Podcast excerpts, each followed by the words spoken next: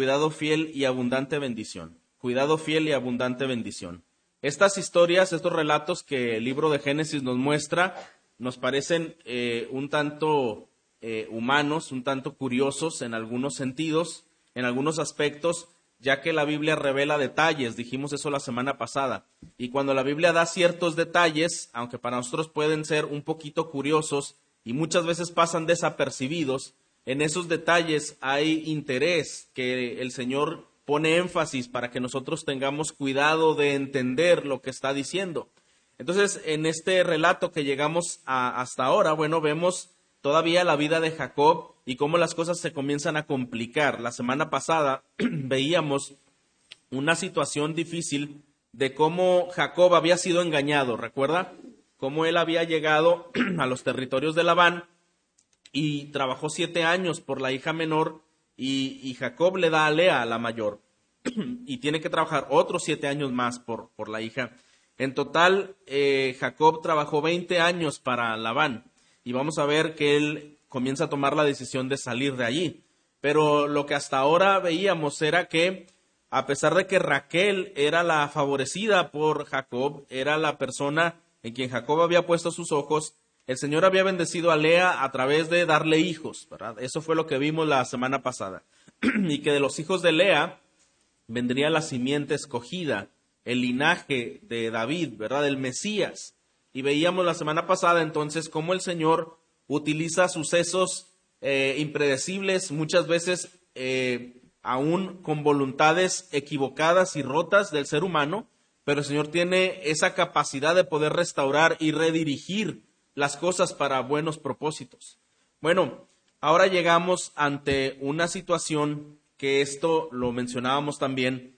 Eh, lo que ocurre entre las dos hermanas, había una hostilidad, ya que las dos tenían al mismo marido, ¿verdad?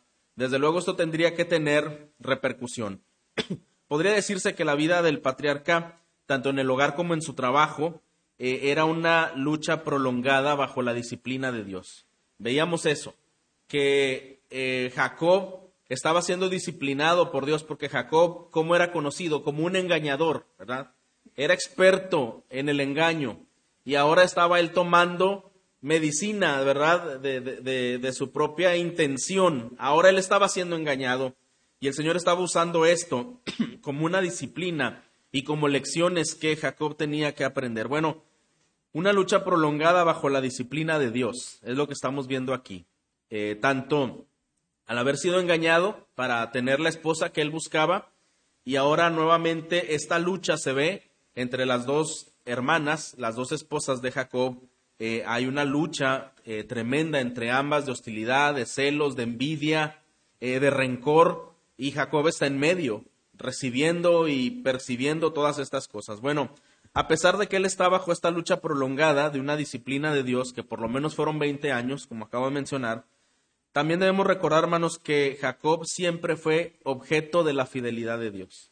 Entonces, aunque vemos relatos en la Biblia y muchas cosas, quizá pudiéramos nosotros eh, identificarnos con los personajes, y aunque hay detalles un poquito curiosos que tenemos que analizar, no perdamos de vista que el reflector siempre apunta hacia el Señor. Lo demás son historias, son cosas que han pasado, que traen mucha enseñanza, pero aquí el protagonista no es Jacob, no es Labán, no es Lea, no es Raquel, aquí es el Señor, ¿verdad? Y vamos a ver cómo Él obra a pesar de estas situaciones humanas. Bueno, esta lucha del patriarca, haya una manifestación en, en esta familia, recuerden esta relación poligámica en la que había caído y él había caído a través del engaño del tío Labán las dos hermanas que fueran esposas del mismo hombre, debió haber sido un motivo de, de pleito entre ambas, ¿verdad? Un pleito muy fuerte. Así que no es de sorprender que cuando vienen hijos, los hijos de Jacob crecieran rebeldes y con muchos problemas. Y esto la Biblia nos da algunos detalles más adelante. Por ejemplo, sin ir ahí, en Génesis 49, ya mucho después, Rubén nos dice del hijo de Jacob es que era impetuoso como las aguas. Qué extraño, ¿verdad? Que la Biblia le dé esta descripción, impetuoso como las aguas, tan impredecible, eh, tan espontáneo, tan peligroso.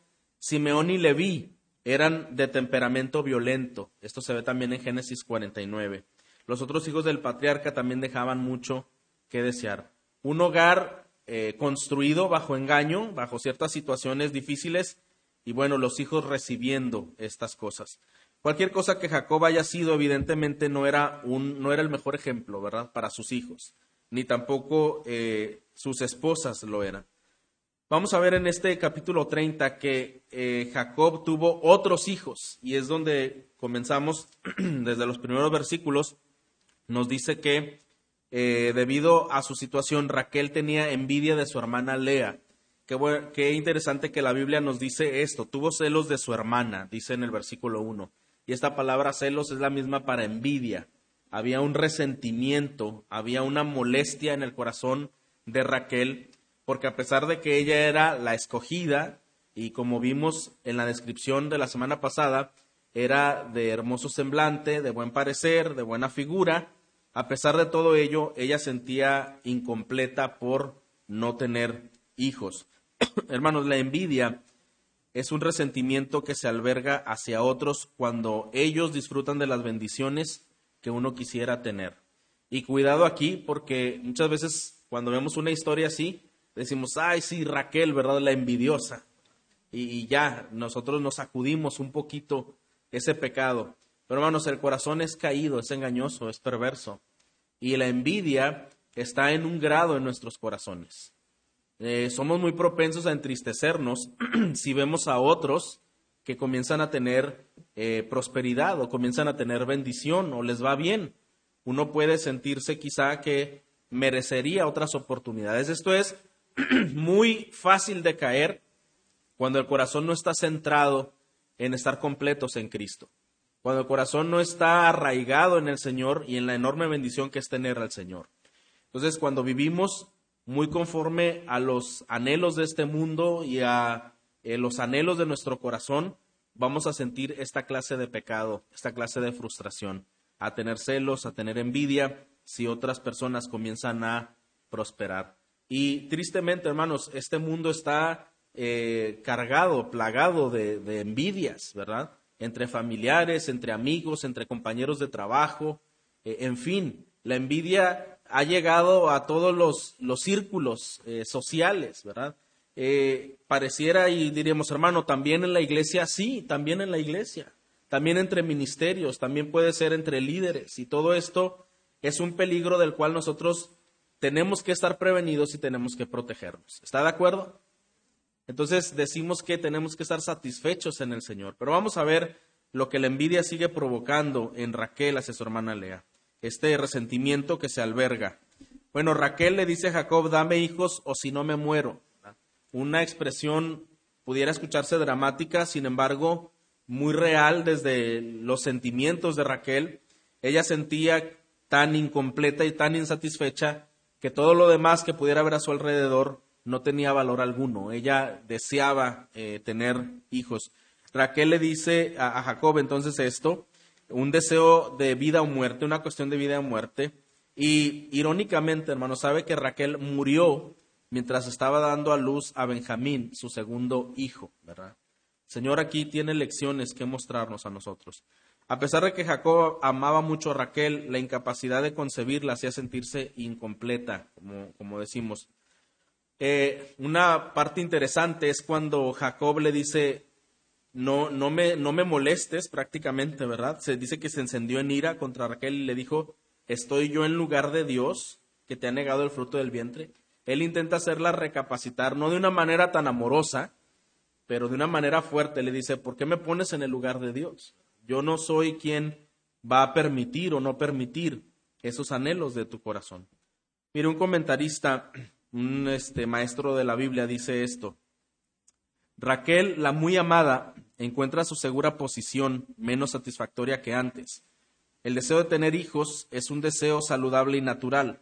Al tener hijos, la mujer cumple un destino, pero los celos de Raquel no son justificados y su impaciencia para nada inofensiva porque ambos elementos, en última instancia, cuestionan la sabiduría de Dios. Su impaciente exigencia es pecaminosa, pues refleja su estado espiritual. En lo que respecta al linaje escogido, Dios estaba haciendo bien evidente que las ambiciones y los diseños humanos no iban a producir la línea de la promesa ni a proporcionar la descendencia deseada. Eh, algo que nos menciona es, por mucho que los ah, planes humanos, ¿verdad?, estén ahí constantes, hermanos, el Señor conoce nuestros corazones y el Señor conoce sus planes y Él siempre va a proteger este, estos planes como ese linaje eh, de donde vendría de Lea. Bueno, después del conflicto con Jacob, con este problema, Raquel entonces ahora dice, bueno, si no puedo tener hijos y esto es una cuestión de parte de Dios, ella entonces comienza a idear una estrategia, ¿verdad? Una estratagema, una forma como una, esta palabra es utilizada en combate, es una estrategia militar de cómo ganar. Esa es la forma en que ahora ella lo ve. Ella ya no solamente está pensando en tener hijos por una satisfacción natural, ahora ella está pensando en una rivalidad. Esto es lo que la Biblia nos está enseñando. Ahora ella considera que esto es una batalla con su hermano. Y entonces entre batallas, pues hay estrategias, hay estratagemas, y ella está pensando, bueno, tengo que escoger una estratagema en donde yo no pierda, en donde yo tenga que ganar. Y justamente la estrategia, pudiéramos decir, tuvo éxito en lo humano, porque de esa relación eh, lo que hace eh, Raquel es que le da a su sierva Vila. ¿Recuerda usted cuando ella se casó? Lo que se, se acostumbraba es que el padre de familia le regalaba una sierva para que ella trabajara, obviamente para, para ella, para su hija. Entonces el padre Labán le regaló una sierva a Raquel y le regaló una sierva a Lea, ¿verdad? Vila era la sierva de Raquel. Y entonces Raquel dijo, bueno, si yo no puedo concebir, que él se llegue a a su sierva, ¿verdad? ¿A qué nos recuerda esto? Como que ya lo hemos visto antes, ¿verdad? De Sara, ¿sí? Con Agar, cuando no podían concebir y dijo, bueno, toma mi sierva Agar. Bueno, eh, Raquel está haciendo el mismo método, la misma forma. Y, ¿sabe? Era legítimo en esa cultura antigua porque los hijos de los siervos eran considerados como los hijos del dueño también. Incluso los podría reclamar en un sentido.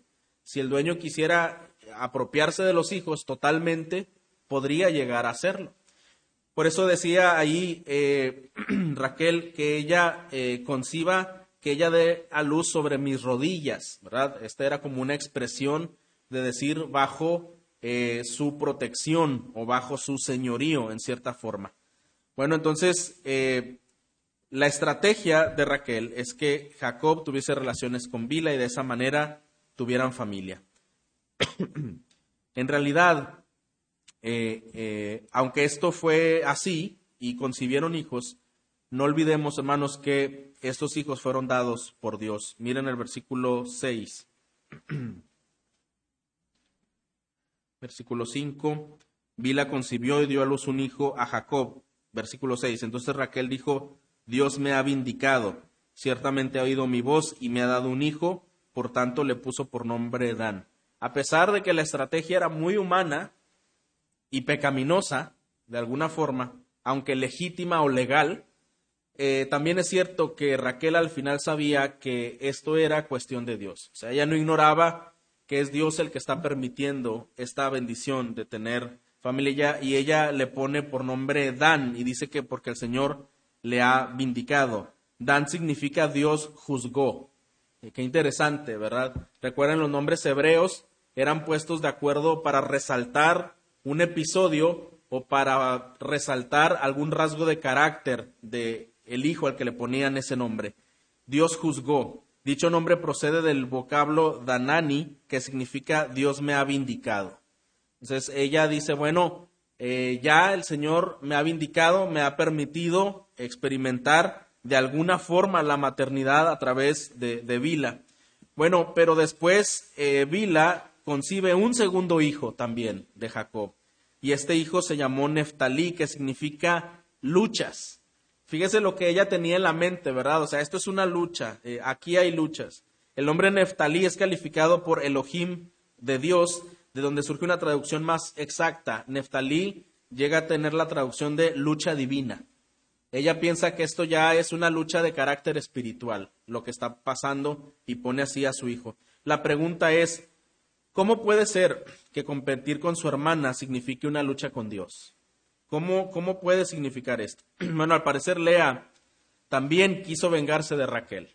Entonces, Lea, quien ya había concebido seis, siete hijos, ¿verdad? Ahora no está satisfecha. Ah, bueno, tú le diste a tu sierva, yo también tengo una sierva, ¿verdad? Yo también se la voy a dar. Y le da a Silpa su sierva. Esto es una competencia. Entonces, mire, Jacob ya los hijos que había tenido con Lea, los hijos que había tenido con Bila, y ahora le da a Silpa, la otra eh, sierva, la sierva de Lea. Versículo 9. Viendo Lea que había dejado de dar a luz, tomó a su sierva Silpa y la dio por mujer a Jacob. Y Silpa, sierva de Lea, dio a luz un hijo a Jacob. Entonces Lea dijo, cuán afortunada, y le puso por nombre Gad. Después Silpa, Silpa, sierva de Lea, dio a luz un segundo hijo a Jacob y dijo, dichosa de mí, ¿verdad? Porque las mujeres me llamarán bienaventurada y le puso por nombre Aser. Entonces, eh, esta competencia continúa entre una descendencia. ¿Y qué significa entonces eh, Gad? Significa suerte o buena suerte. Entonces Lea pone, bueno, que ella era un poco más bienaventurada. Y Aser significa feliz o bendito. Lea había respondido a la rivalidad de su hermana, y es fácil ver que la envidia, hermanos, además de ser un pecado que conduce a la amargura, también es un pecado sumamente contagioso y destructivo. ¿Está de acuerdo? La envidia de Raquel también ya había contagiado a Lea. Ya las dos estaban en estos celos, en esta rivalidad, ya no estaban pensando con mucha cordura y estaban en esa batalla entre ambas. Eh, debemos de tener cuidado, hermanos, porque cuando hablamos de los celos y la Biblia resalta estos detalles que parecen ser no muy importantes, algo nos está hablando a nosotros. Porque sí, esta es una historia antigua, pero recordemos que estas historias el Señor las ha revelado para nuestro aprovechamiento, ¿no es así? La Biblia dice esto, que las cosas fueron escritas para nuestro provecho, para que podamos discernir, para que podamos entender, para que podamos encontrar la verdad que el Señor quiere enfatizar a nuestras vidas. Y aquí nos está hablando, hasta estos versículos, no hemos dejado el tema de la envidia.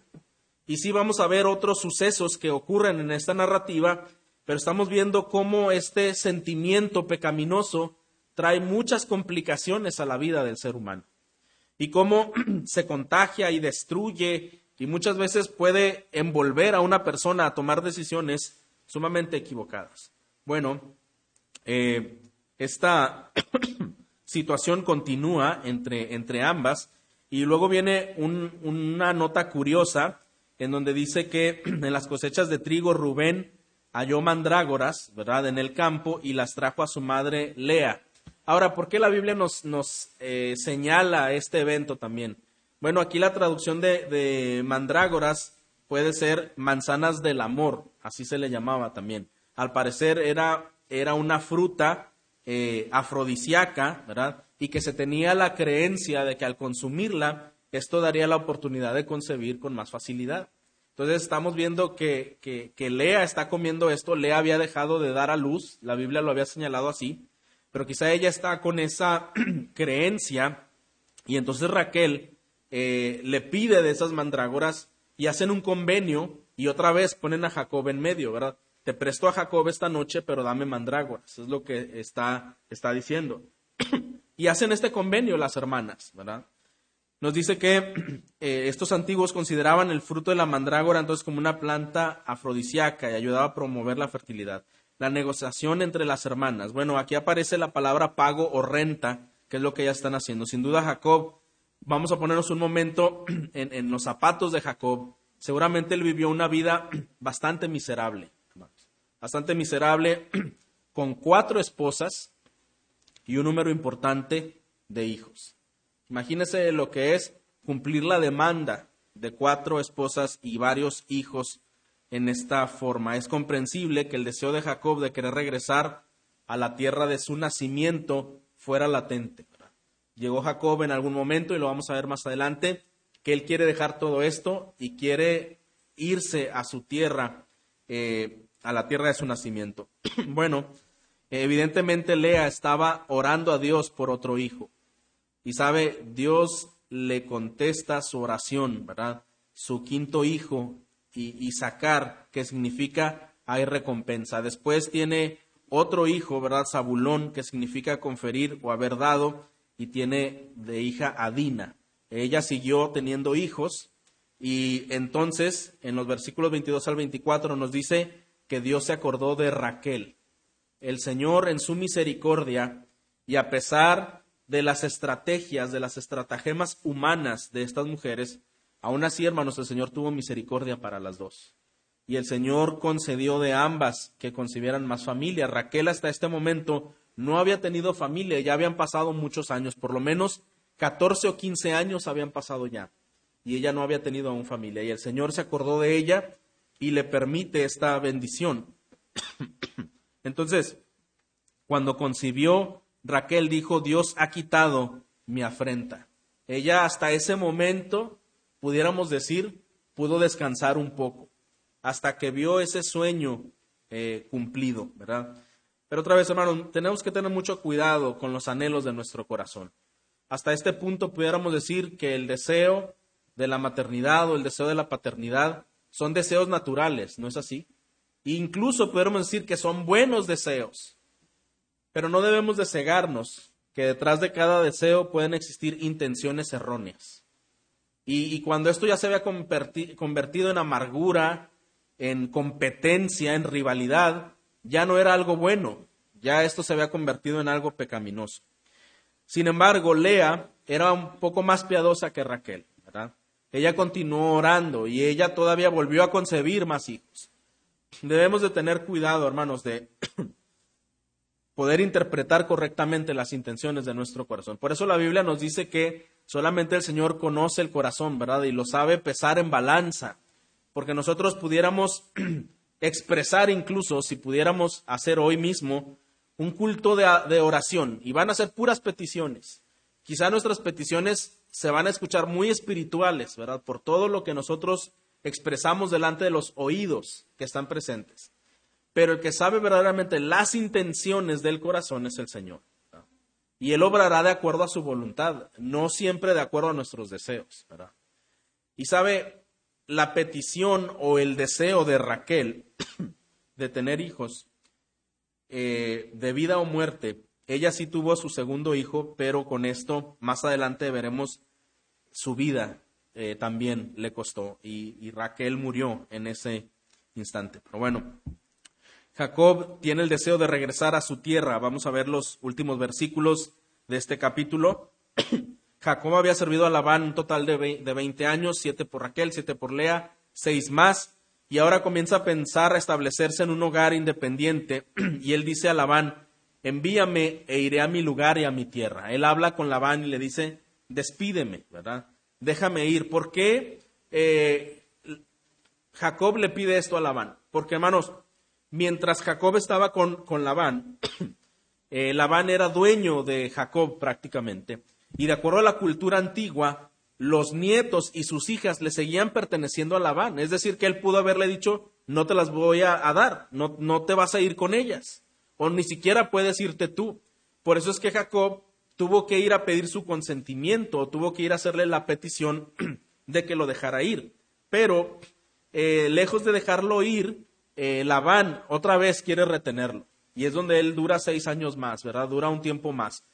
Le dice Labán, este, no, no te vayas. Fíjame un salario que yo te pueda dar. ¿Qué te puedo dar? ¿De qué manera te puedo compensar para que tú te quedes aquí? ¿Qué te daré? Le dice él en los versículos 29 al 34. Bueno, entonces la respuesta de Jacob fue eh, no menos, eh, para él no fue nada, ¿verdad? Jacob dice, bueno, no me des nada, fue lo que él respondió, pero solamente vamos a hacer un trato. Y él le dice que de la manada de ovejas, mire, normalmente las ovejas y cabras, las ovejas normalmente son blancas y las cabras son todas negras o marrón oscuro. Esa es la regla general. De vez en cuando se chispotea por ahí una como de colorcito, ¿verdad? Moteadita, dice la Biblia, o multicolor. Estas pues son algo, algo raro, algo casual normalmente, o son blancas o son las cabras o negras o, marrón oscuro. Y Jacob parece decirle algo interesante y humilde. Le dice, mira, todo el ganado, las ovejas y las cabras bien, naturales, como deben de ser, esas que sean tuyas. Y por ahí las que salgan así, pues, más debilitas y multicolor, más feitas, ¿verdad? Pues esas que se me queden a mí. Entonces no parece ser una petición desmesurada, ¿verdad? parece ser algo pues bastante ah, racional, incluso humilde, ya que Jacob, recuerde, había hecho prosperar muchísimo a Labán. Lo había hecho prosperar en muchos aspectos y pudo haberle pedido muchas cosas. Pero aquí estamos hablando entre dos negociantes, dos comerciantes y dos engañadores, ¿verdad? Ambos se sabían cómo se tenían que conducir con cuidado. Jacob no podía ser eh, demasiado atrevido en alguna petición, ¿verdad? Él tenía que ser muy cauteloso y desde luego Jacob, eh, perdón, Labán desconfiaba mucho de Jacob. Entonces aquí están intentando hacer este trato. Ahora, bien, estas de multicolor iban a ser el salario de Jacob y Labán accedió al trato. Así que eh, de la manera en que Jacob está haciendo el trato parece que no está pidiendo nada. Las cuatro clases de animales fueron removidos. Ahora hicieron una, pues desde luego un trato. Bueno, pero si las dejamos ahí y se mezclan, una oveja blanca con una oveja pintita, pues a lo mejor va a salir más pintita. Entonces, lo que, hace, lo que hacen en el trato es todas las que son blancas y de color natural, las cabras negras, vamos a dejarlas en este lugar y todas las moteaditas, todas las pintitas, vamos a llevarlas de tres días de camino, muy lejos, y vamos a poner una valla para que no se mezclen. Así lo, que procreen aquellas, pues son tuyas y lo que procreen estas van a ser mías. Prácticamente este es el, el arreglo que ellos hicieron. Pero aquí hay algo interesante, hermanos. Otra vez, eh, estamos viendo Jacob, que él está comenzando a tener una piedad por Dios y él está comenzando a confiar en Dios. Y si creemos, de acuerdo a lo que el texto señala, que Jacob no quiere pelear mayores cosas, mayores riquezas. Y también creemos que Jacob confía que a pesar de esas eh, de, esas ovejitas y de esas cabritas eh, insignificantes, él estaba confiando en la provisión de Dios. Él estaba descansado, él estaba seguro, pero no quitemos del renglón, como decimos, ¿verdad? El dedo del renglón, que Jacob era un engañador y era un comerciante también. Y por eso los tratos con Labán. Bueno, Jacob también diseña ciertas estrategias o estratagemas de cómo sacar ventaja de esto. Y aquí vamos a ver eh, lo que Labán no tomaba en cuenta en este trato era el hecho de que el Dios soberano guiaba los pasos de Jacob y lo protegía de todas las circunstancias, que el Señor podía dar bendición a Jacob aún en circunstancias desfavorables, si se puede decir. Tres artimañas usó Jacob en este trato. eh, en los versículos 35 al final, al 43, nos dice ya de, estas, eh, de este trato, dice que Jacob tomó varas verdes de álamo, de almendro y de plátano y lo sacó, sacó tiras blancas de la corteza, descubriendo así lo blanco de las varas. Y colocó las varas que había descortezado delante de los rebaños, en los canales, en los abrevaderos, donde los rebaños venían a beber, y se apareaban cuando venían a beber. Así que se apareaban los rebaños juntos a las varas y los rebaños tenían crías rayadas, moteadas y manchadas. Jacob apartó los corderos y puso los rebaños en dirección a lo rayado y a todo lo negro en el rebaño de Labán y puso su propio rebaño aparte. no lo puso con el rebaño de Labán. Además, cada vez que los más robustos del rebaño se apareaban, Jacob ponía las varas a la vista del rebaño en los canales para que se aparearan frente a las varas. Pero cuando el rebaño era débil, no las ponía de manera que las crías débiles vinieron a ser de Labán y las robustas de Jacob. Así prosperó el hombre en gran manera y tuvo grandes rebaños y siervas y siervos y camellos y asnos. ¿En qué consistían estas artimañas? Vamos a ver tres cosas que hizo eh, Jacob. Primero, utilizó estas varas descortezadas. Esto le sacaba el color natural eh, y lo ponía multicolor. Entonces se tenía la creencia de que los animales cuando procreaban enfrente de estas varas, esto ayudaba o influenciaba de alguna manera cierta genética en los animales, pues era una creencia solamente. También Jacob pasaba a su territorio los animales paridos multicolor y estos eran más fuertes que los de Labán. Se dice también que eh, las nacidas en otoño eran más fuertes y Labán tenía cuidado en el tiempo, en el lugar en que éstas iban a procrear los tiempos y las formas y utilizó esas creencias pues antiguas para asegurarse de tener un rebaño mejor. Y bueno, más allá de esa superstición que había en el corazón de Jacob, sabemos que detrás de eso estaba la bendición de Dios. Y el Señor le permitió tener un ganado fuerte, abundante, robusto, eh, tener todo este ah, prosperidad que el Señor le permitió. Así es como llegamos al capítulo 30, hasta lo que está pasando, y ahora pasamos al capítulo 31 en un breve resumen de lo que este capítulo dice como una continuación, ya que Jacob huye de Labán con su familia. Estaremos leyendo solo algunas porciones. Dice en el versículo 1, eh, pero Jacob oyó las palabras de los hijos de Labán que decían, Jacob se ha prosperado de todo lo que era nuestro padre, de todo lo que era de nuestro padre, y de lo que era de nuestro padre ha hecho toda esta riqueza. También Jacob observó la actitud de Labán, que ya no era amigable para con él como antes. Bueno, lo que está sucediendo otra vez, ¿cuál es el problema, hermanos? Celos, celos, envidia. Ahora Jacob está prosperando por mano de Dios y entonces a Labán esto ya no le gusta. Dice que él ya no lo vio como antes, ya su mirada había cambiado, eh, su, su expresión, su ánimo hacia Jacob ahora era áspero, ahora era distante, ya no era lo mismo, ¿verdad? Y no solo eso, los hijos de Labán murmuraban y decían algunas cosas. Decían, toda la riqueza que él tiene es a causa de nuestro padre, ¿verdad? A causa de la riqueza de nuestro padre, él se ha enriquecido.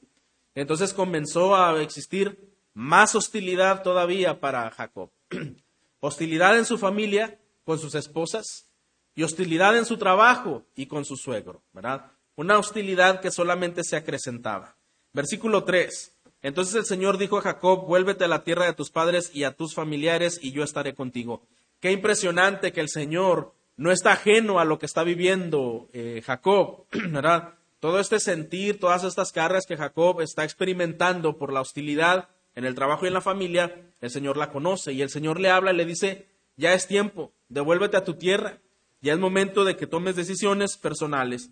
Dice, a la tierra de tus familiares yo estaré contigo contigo. Dice Jacob, pues envió llamar a Raquel y a Lea al campo donde estaba su rebaño y les dijo, veo que el semblante de su padre no es amigable para conmigo como antes, pero el Dios de mi padre ha estado conmigo. Y entonces él les hace saber eh, lo que la palabra de Dios le había revelado y los planes que él quería hacer. Entonces él dice, versículo 6, ustedes saben que he servido a su padre con todas mis fuerzas, no obstante él me, han, me ha engañado y ha cambiado mi salario diez veces. Este es un dato interesante y no creo que lo haya cambiado a favor, ¿verdad, hermanos? Más bien lo ha de haber cambiado en contra. Y dice, sin embargo, Dios no le ha permitido perjudicarme. Dice, si él decía, las moteadas serán tu salario, entonces todo el rebaño eh, paría moteadas. Si decía, las rayadas serán tu salario, entonces todo el rebaño paría rayadas. De esta manera Dios ha quitado el ganado al padre de ustedes y me lo ha dado a mí. Entonces, eh, también Jacob está consciente, el Señor es el que ha hecho estas cosas, al final de cuentas. Entonces, en este tiempo, a Jacob, bueno, les explica eh, cómo es que sucedieron estas, estas cosas y vemos ahora en el versículo 14, Raquel y Lea le respondieron, ¿tenemos todavía nosotras parte o herencia alguna en la casa de nuestro padre? No nos ha tratado como extranjeras, pues nos ha vendido y también ha consumido por completo el precio de nuestra compra. Ciertamente toda la riqueza que Dios ha quitado de nuestro Padre es nuestra y nuestros hijos ahora, pues todo lo que Dios te ha dicho, hazlo. Ellas están de acuerdo con Él. Si bien vivían en rivalidad y en hostilidad, en este punto están de acuerdo con Él y ambas sentían, sentían víctimas de los tratos y de la codicia de su padre, ¿verdad? Esto lo habíamos visto también la semana anterior, cómo las había tratado como mercancía y ellas están expresando este dolor, ¿verdad? que veían a causa de su padre y están diciéndole a él, vamos a poner en ti nuestra confianza y lo que Dios te haya dicho, te, haya dicho, eso vamos a hacer, ¿verdad? bueno, Jacob huye de Labán y vemos en el versículo 17, dice que trajo a sus mujeres, puso sus, camellos, eh, su, su ganado que había acumulado y sale de Param, Padán Aram para ir eh, hacia su padre Isaac a la tierra de Canaán pero dice que mientras él iba a trasquilar sus ovejas, a prepararlas, Raquel robó los ídolos domésticos que eran de su padre. El arte este de engañar y de robar ya era algo como muy común, ¿verdad?, en esta familia. Y ahora Raquel toma estos ídolos, se van, pero ella dice, bueno, yo voy a ir a la tienda de mi padre y me voy a llevar algunas cosas, ¿verdad?, a su, de su recámara, por decirlo. Dice que eh, Jacob engañó a Labán arameo al no informarle que huía. Ya aquí ya no le pidió permiso, ya aquí no pidió consentimiento, simplemente salieron, huyeron y dice que todo eh, lo que tenía se, lo llevó, se levantó, cruzó el río Éufrates y se, dirigió hacia Galad. Pero dice más adelante que Labán alcanza a Jacob. Y cuando él lo alcanza, dice al tercer día, cuando informaron a Labán que Jacob había huido, Mire una cosa, eh, Jacob llevaba tres días de ventaja, pero piense en todas las, todo el, ganado que llevaba, o más bien todos los animales que llevaba, y piense usted en la familia numerosa y los camellos, pues iba un paso muy lento. Entonces Jacob pudo alcanzarlo, y cuando lo alcanza, ¿verdad? Ahí interesante lo que hace eh, Labán, mire cómo se expresa, versículo 26. Entonces Labán dijo a Jacob, ¿Qué has hecho engañándome y llevándote mis hijas como si fueran cautivas de guerra? ¿Por qué huiste en secreto y me engañaste y no me avisaste para que yo pudiera despedirte con alegría y cantos y con panderos y, liras? Esto está un poco chistoso, ¿verdad? Porque usted piensa que hubiera hecho esto Labán, hubiera intentado retenerle una vez más, ¿verdad? Porque él no quería desprenderse de Jacob de alguna forma. Pero ahora eh, Labán toma una actitud como de víctima ante Jacob, siendo que él había sido el causante de todos estos problemas. ¿verdad?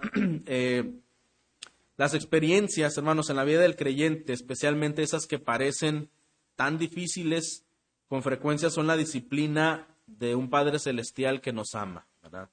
Eh, Jacob aquí está viviendo mucha disciplina en, en muchas formas y está buscando huir, ¿verdad? Eh, Jacob es conducido de regreso a esta vida que el creyente debe buscar, una vida no establecida eh, y satisfecha en las cosas del mundo, sino una vida en dirección a la voluntad de Dios. Tiene sus riesgos, tuvo sus peligros, eh, Labán lo encuentra, pero Labán tiene esta actitud, ¿verdad?, ah, hacia, hacia Jacob. Y dice, eh, Labán, ¿por qué me has engañado? Esto es algo chistoso, ¿verdad? Que él diga, ¿por qué me has engañado? El experto del, engaño, ¿verdad? Dice en el versículo 29, mire, Labán se está jactando, todavía es orgulloso, dice, tengo poder para hacerte daño. Si yo quiero, a lo mejor hemos escuchado ese tipo de expresiones, si yo quiero, te puedo hacer muchas cosas, pero no lo voy a hacer, pero si quiero, lo hago. Este es, este es un corazón bien jactancioso, bien orgulloso, lejos de Dios, ¿verdad? Y esto es lo que está diciendo Labán ya te encontré. Y primero se hace la víctima y después saca su verdadero furor. Si yo quiero te hago daño, pero ¿por qué no le hizo daño, hermanos? Él mismo dice ahí, pero anoche, estamos en el versículo 29, pero anoche el Dios de tu padre me dijo, de ningún modo hables a Jacob ni bien ni mal. esto a mí me asombra, hermanos, porque Dios conocía el corazón de Labán y Labán se había enfurecido y hubiera estado dispuesto a hacer muchas cosas para retener a él y a sus hijas y a sus nietos. Pero el Señor le advirtió así suavemente en la noche, Labán, eh, Jacob huyó, no se te ocurra hacerle nada. No le hables bien ni le hables mal, sé indiferente si quieres, pero ten cuidado con lo que vas a decir y con lo que vas a hacer. Y él está revelando, el Dios de tu padre fue el que me advirtió que no te hiciera daño alguno. Hermanos, estamos viendo el cuidado de Dios. Estamos viendo el cuidado magnífico de Dios. En verdad, Jacob sí se había arriesgado en gran forma de haber salido huyendo. Y sí es verdad que Labán pudo haber acabado con Jacob. Pudo haber armado una estrategia de tal manera de atraparlo, de esclavizarlo o simplemente de matarlo. Pero otra vez es el Señor el que le dijo a Jacob, ve hacia la tierra de tus padres, a la tierra donde naciste, yo estaré contigo. También la decisión que Jacob tomó es porque tenía seguridad en el Señor. Y esto nos habla, hermanos, muchas veces de nosotros en las decisiones que tomamos. A veces no tomamos decisiones de inmediato y postergamos mucho por temor. y creo que cada decisión debe ser tomada con cautela, porque la Biblia nos habla de que si tenemos falta de sabiduría, pidámosla a Dios. Y antes de arrebatarnos a hacer cosas, meditemos y oremos. ¿No es así, hermanos? El Señor quiere nuestra dependencia, nuestra consulta hacia Él. Pero, hermanos, muchas veces puede ser que no decidimos, eh, no por falta de la promesa en la palabra de Dios, sino por una cobardía y un temor carnal. Puede ser muchas veces. Entonces, tanto el decidir espontáneamente, arrebatadamente, sin pedir consejos, sin tener en cuenta a Dios, está muy mal, como el no decidir nada por temor, a pesar de la que la palabra de Dios nos está guiando hacia lo que tenemos que hacer, también eso está muy mal. Lo que un creyente debe llegar como conclusión de las decisiones en la vida es tomar el tiempo prudente en oración, en meditación y obedecer a la palabra. Eso es lo que nosotros todos debemos de llegar a concluir en nuestras vidas. Y sabe, realmente Jacob está mostrando esto. Él tuvo un tiempo de hablar con Dios y en el momento en que el Señor le habló y le confirmó, él actuó. Él actuó en base a los peligros y a los riesgos. Quizá, hermano, lo que pasa en nosotros es que nos hubiera gustado que el Señor nos diga, no vas a tener ningún peligro, peligro, ningún reto, nada, todo va a estar perfecto. Pero hermano, cuando el Señor ha dado indicaciones de salir, por ejemplo, cuando Moisés salió de Egipto, todo un ejército iba atrás de ellos. Ahora que Jacob está huyendo, Labán lo está persiguiendo. Hermanos, las decisiones para obedecer a Dios no son seguras en el hecho, por el hecho de que no haya ningún peligro alrededor. Todas las decisiones que el cristiano va a tomar por el Señor están llenas de peligros. ¿Está de acuerdo? Siempre habrá eh, el corazón envidioso, el corazón egocéntrico, eh, van a existir ah, los peligros mismos de, del pecado, de la maldad, del diablo, todo el tiempo, hermanos. y si nosotros pensamos que no voy a tomar ninguna decisión para no arriesgarme, nunca vamos a decidir nada y nunca vamos a hacer nada y nunca vamos a hacer nada. Pero el Señor, hermanos, habla en su palabra. Y cuando el Señor habla, trae una instrucción y muchas veces trae también un mandato, una orden a nuestro corazón. Y una vez que hemos sido instruidos y una vez que hemos sido guiados hacia lo que tenemos que hacer, toca a nosotros tomar decisiones en fe a la palabra de Dios. En fe a la palabra de Dios. Jacob está obedeciendo en este momento al Señor. Jacob está creyendo que el Señor estaría con él. Labán llega y lo encuentra y le dice, no te haré nada porque tu Dios me advirtió que tuviera cuidado contigo. Eh, ¿Qué más ocurre? Dice en el versículo 51, eh, ¿verdad?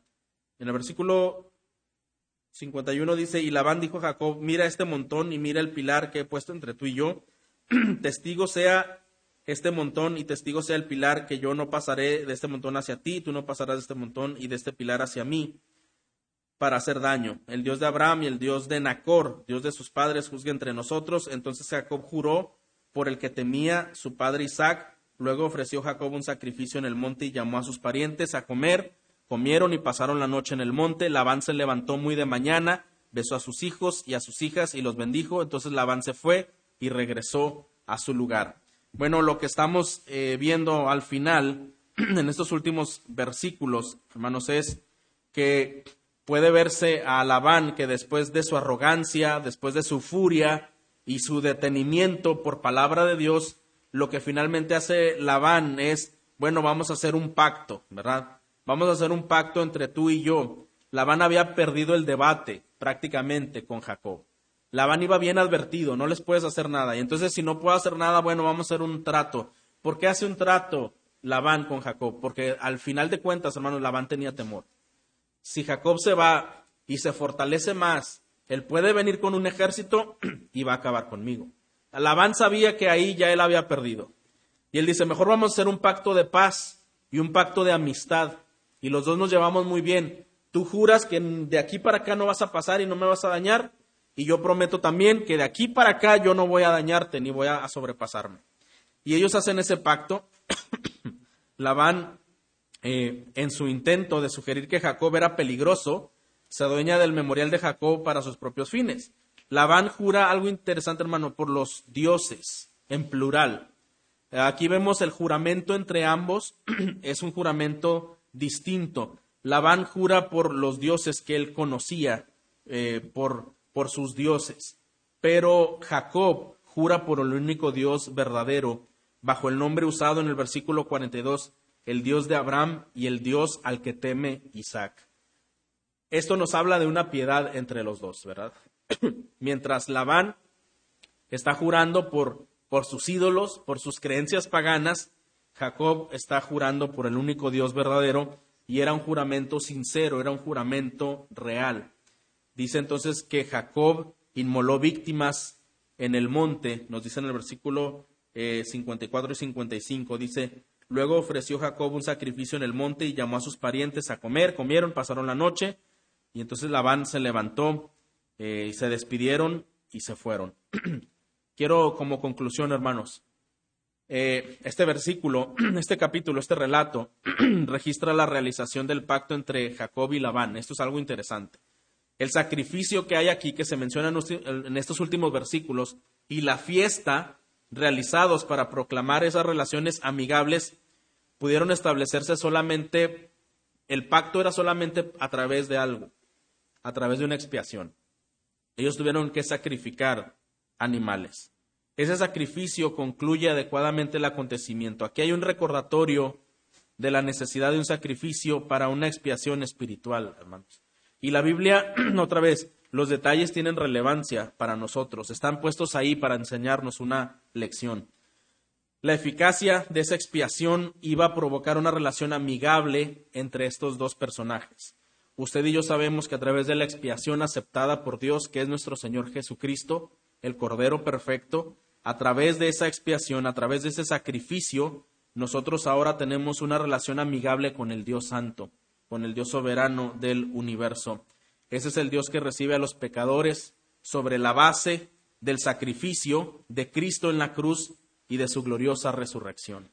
Al final, hermanos, aunque aquí hay una vida desesperanzada y hay una vida desordenada entre las decisiones de Jacob y de Labán y el daño que ya se había logrado, estamos viendo a un Dios que restaura, estamos viendo a un Dios que sana y un Dios de pactos, un Dios de sacrificios.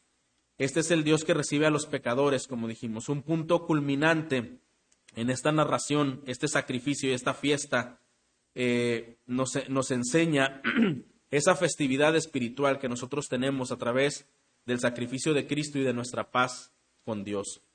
Este ah, relato destaca la absoluta soberanía de Dios. Mira, el soberano Dios de Abraham eh, y el sorprendente Dios de Isaac había llevado a Jacob a Padam Aram, ahora lo saca de aquel territorio lejano y lo lleva otra vez a la tierra de sus padres.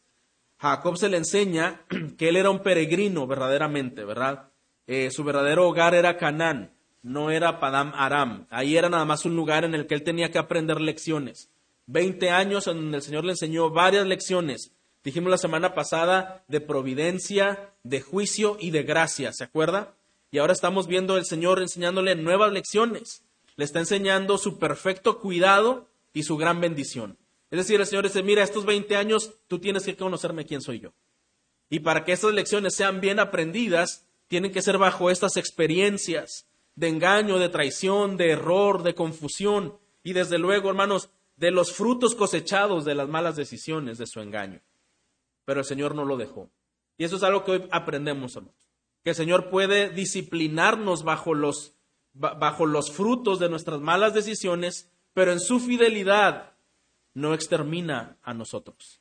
Él está con nosotros pacientemente y entonces esas disciplinas o esos juicios que pudieran venir a nuestras vidas son lecciones, son parte del amor de Dios para enseñarnos quién es Él no es para consumirnos, no es para condenarnos, no es para terminarnos, es para hacernos más como Cristo, para hacernos más como Cristo. Y yo no sé en qué punto se encuentre usted. Si el Señor está manteniéndole en un lugar como en Padam Aram, Jacob, entre una frustración en el hogar, o anhelos no cumplidos, o situaciones en el trabajo, o ciertas eh, cuestiones difíciles Pero lo que es importante, hermanos, y que debemos aprender es que en todo el camino de Jacob, desde que se fue a Padam Aram hasta que salió de ahí, esos 20 años, Dios siempre estuvo presente. Dios fue fiel y se encargó día a día de enseñarle la lección pertinente de acuerdo a su voluntad. Dios tenía planes perfectos de instruir a Jacob. A Jacob se le enseña entonces que él era un peregrino y que tenía que volver al lugar que se había prometido bendición desde Abraham. A Jacob se le enseña entonces que él debe regresar donde las promesas serán cumplidas para él y su simiente. Hermanos, cuán hermoso es el cuidado providencial de Dios. Qué hermoso ver que ese cuidado providencial de Dios sobre su siervo Jacob, a pesar de sus frecuentes rebeliones y de sus pecados, es el mismo hermoso cuidado providencial que Dios tiene para con nosotros a pesar de nuestras rebeliones y de nuestras caídas. ¿Está de acuerdo, hermano? Y que sus propósitos son fieles, son firmes.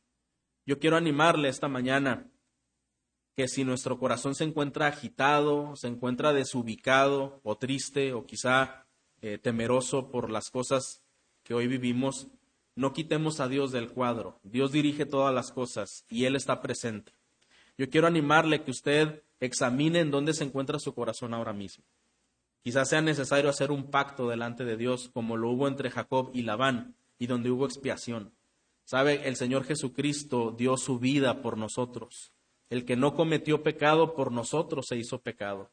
Y a Él le fueron eh, castigado, en Él fue castigado todo nuestro pecado y todo nuestro error. Si, si alguna persona aquí esta mañana se encuentra con un desasosiego personal y no está en paz con Dios, hoy puede reconsiderar estas palabras para, para usted, que el Señor quiere tener paz con usted y para, esa, para que esa paz sea posible, fue necesaria la muerte de Cristo. Hermanos, la Biblia dice que Dios es un Dios justo y es un Dios airado. ¿No dice esto? Es un Dios airado contra el, contra el pecado y contra el pecador a menos que este pecador se arrepienta y venga ante Cristo. Ese pecado Dios lo castigó en Cristo para poder tener comunión y paz para con nosotros. Si, si alguien aquí no ha hecho real este, esta bendición que Dios ha permitido a través de la expiación de Cristo, es necesario considerarlo y acercarse en arrepentimiento y buscar al Señor. Y si usted y yo somos cristianos ya de varios años, y a veces tomamos decisiones pensando en que algunas decisiones no son muy importantes, entonces con esas no voy a molestar a Dios. Y las graves, las, las, las trascendentes, las de enfermedad, las de muerte, las de eh, trabajo y otras cosas, estas sí las voy a poner en las manos de Dios. No es así, hermanos. Todo, todas las cosas que suceden, suceden por voluntad de Dios, por permisión de Dios, y nada escapa de su control y estemos en el lugar en el que estemos, es necesario acudir a Dios en humildad y pedirle que sus lecciones sean eh, ejercitadas en nosotros, sean enseñadas a nosotros para que podamos aprenderlas de una manera eficaz. Y si hay cosas de las cuales es necesario arrepentirnos, y si estamos viviendo bajo la disciplina de nuestras consecuencias, ¿por qué no alzamos nuestra mirada a ese Dios que vindica, que restaura, que sana, perdona y cumple sus propósitos. Vamos a orar. Gracias te damos, Señor, por quién eres tú. Tu palabra nos ilustra adecuadamente cuál es tu carácter, cuáles son esos rasgos de tu esencia y no cambian. Eres un Dios inmutable. Ese Dios que trabajó en la vida de Jacob y su familia sigue siendo nuestro Dios y te damos la gloria por ello, Señor, que eres nuestro Dios de un cuidado perfecto y de una abundante bendición. Que sigues mostrándonos lecciones de providencia, de justicia y de gracia.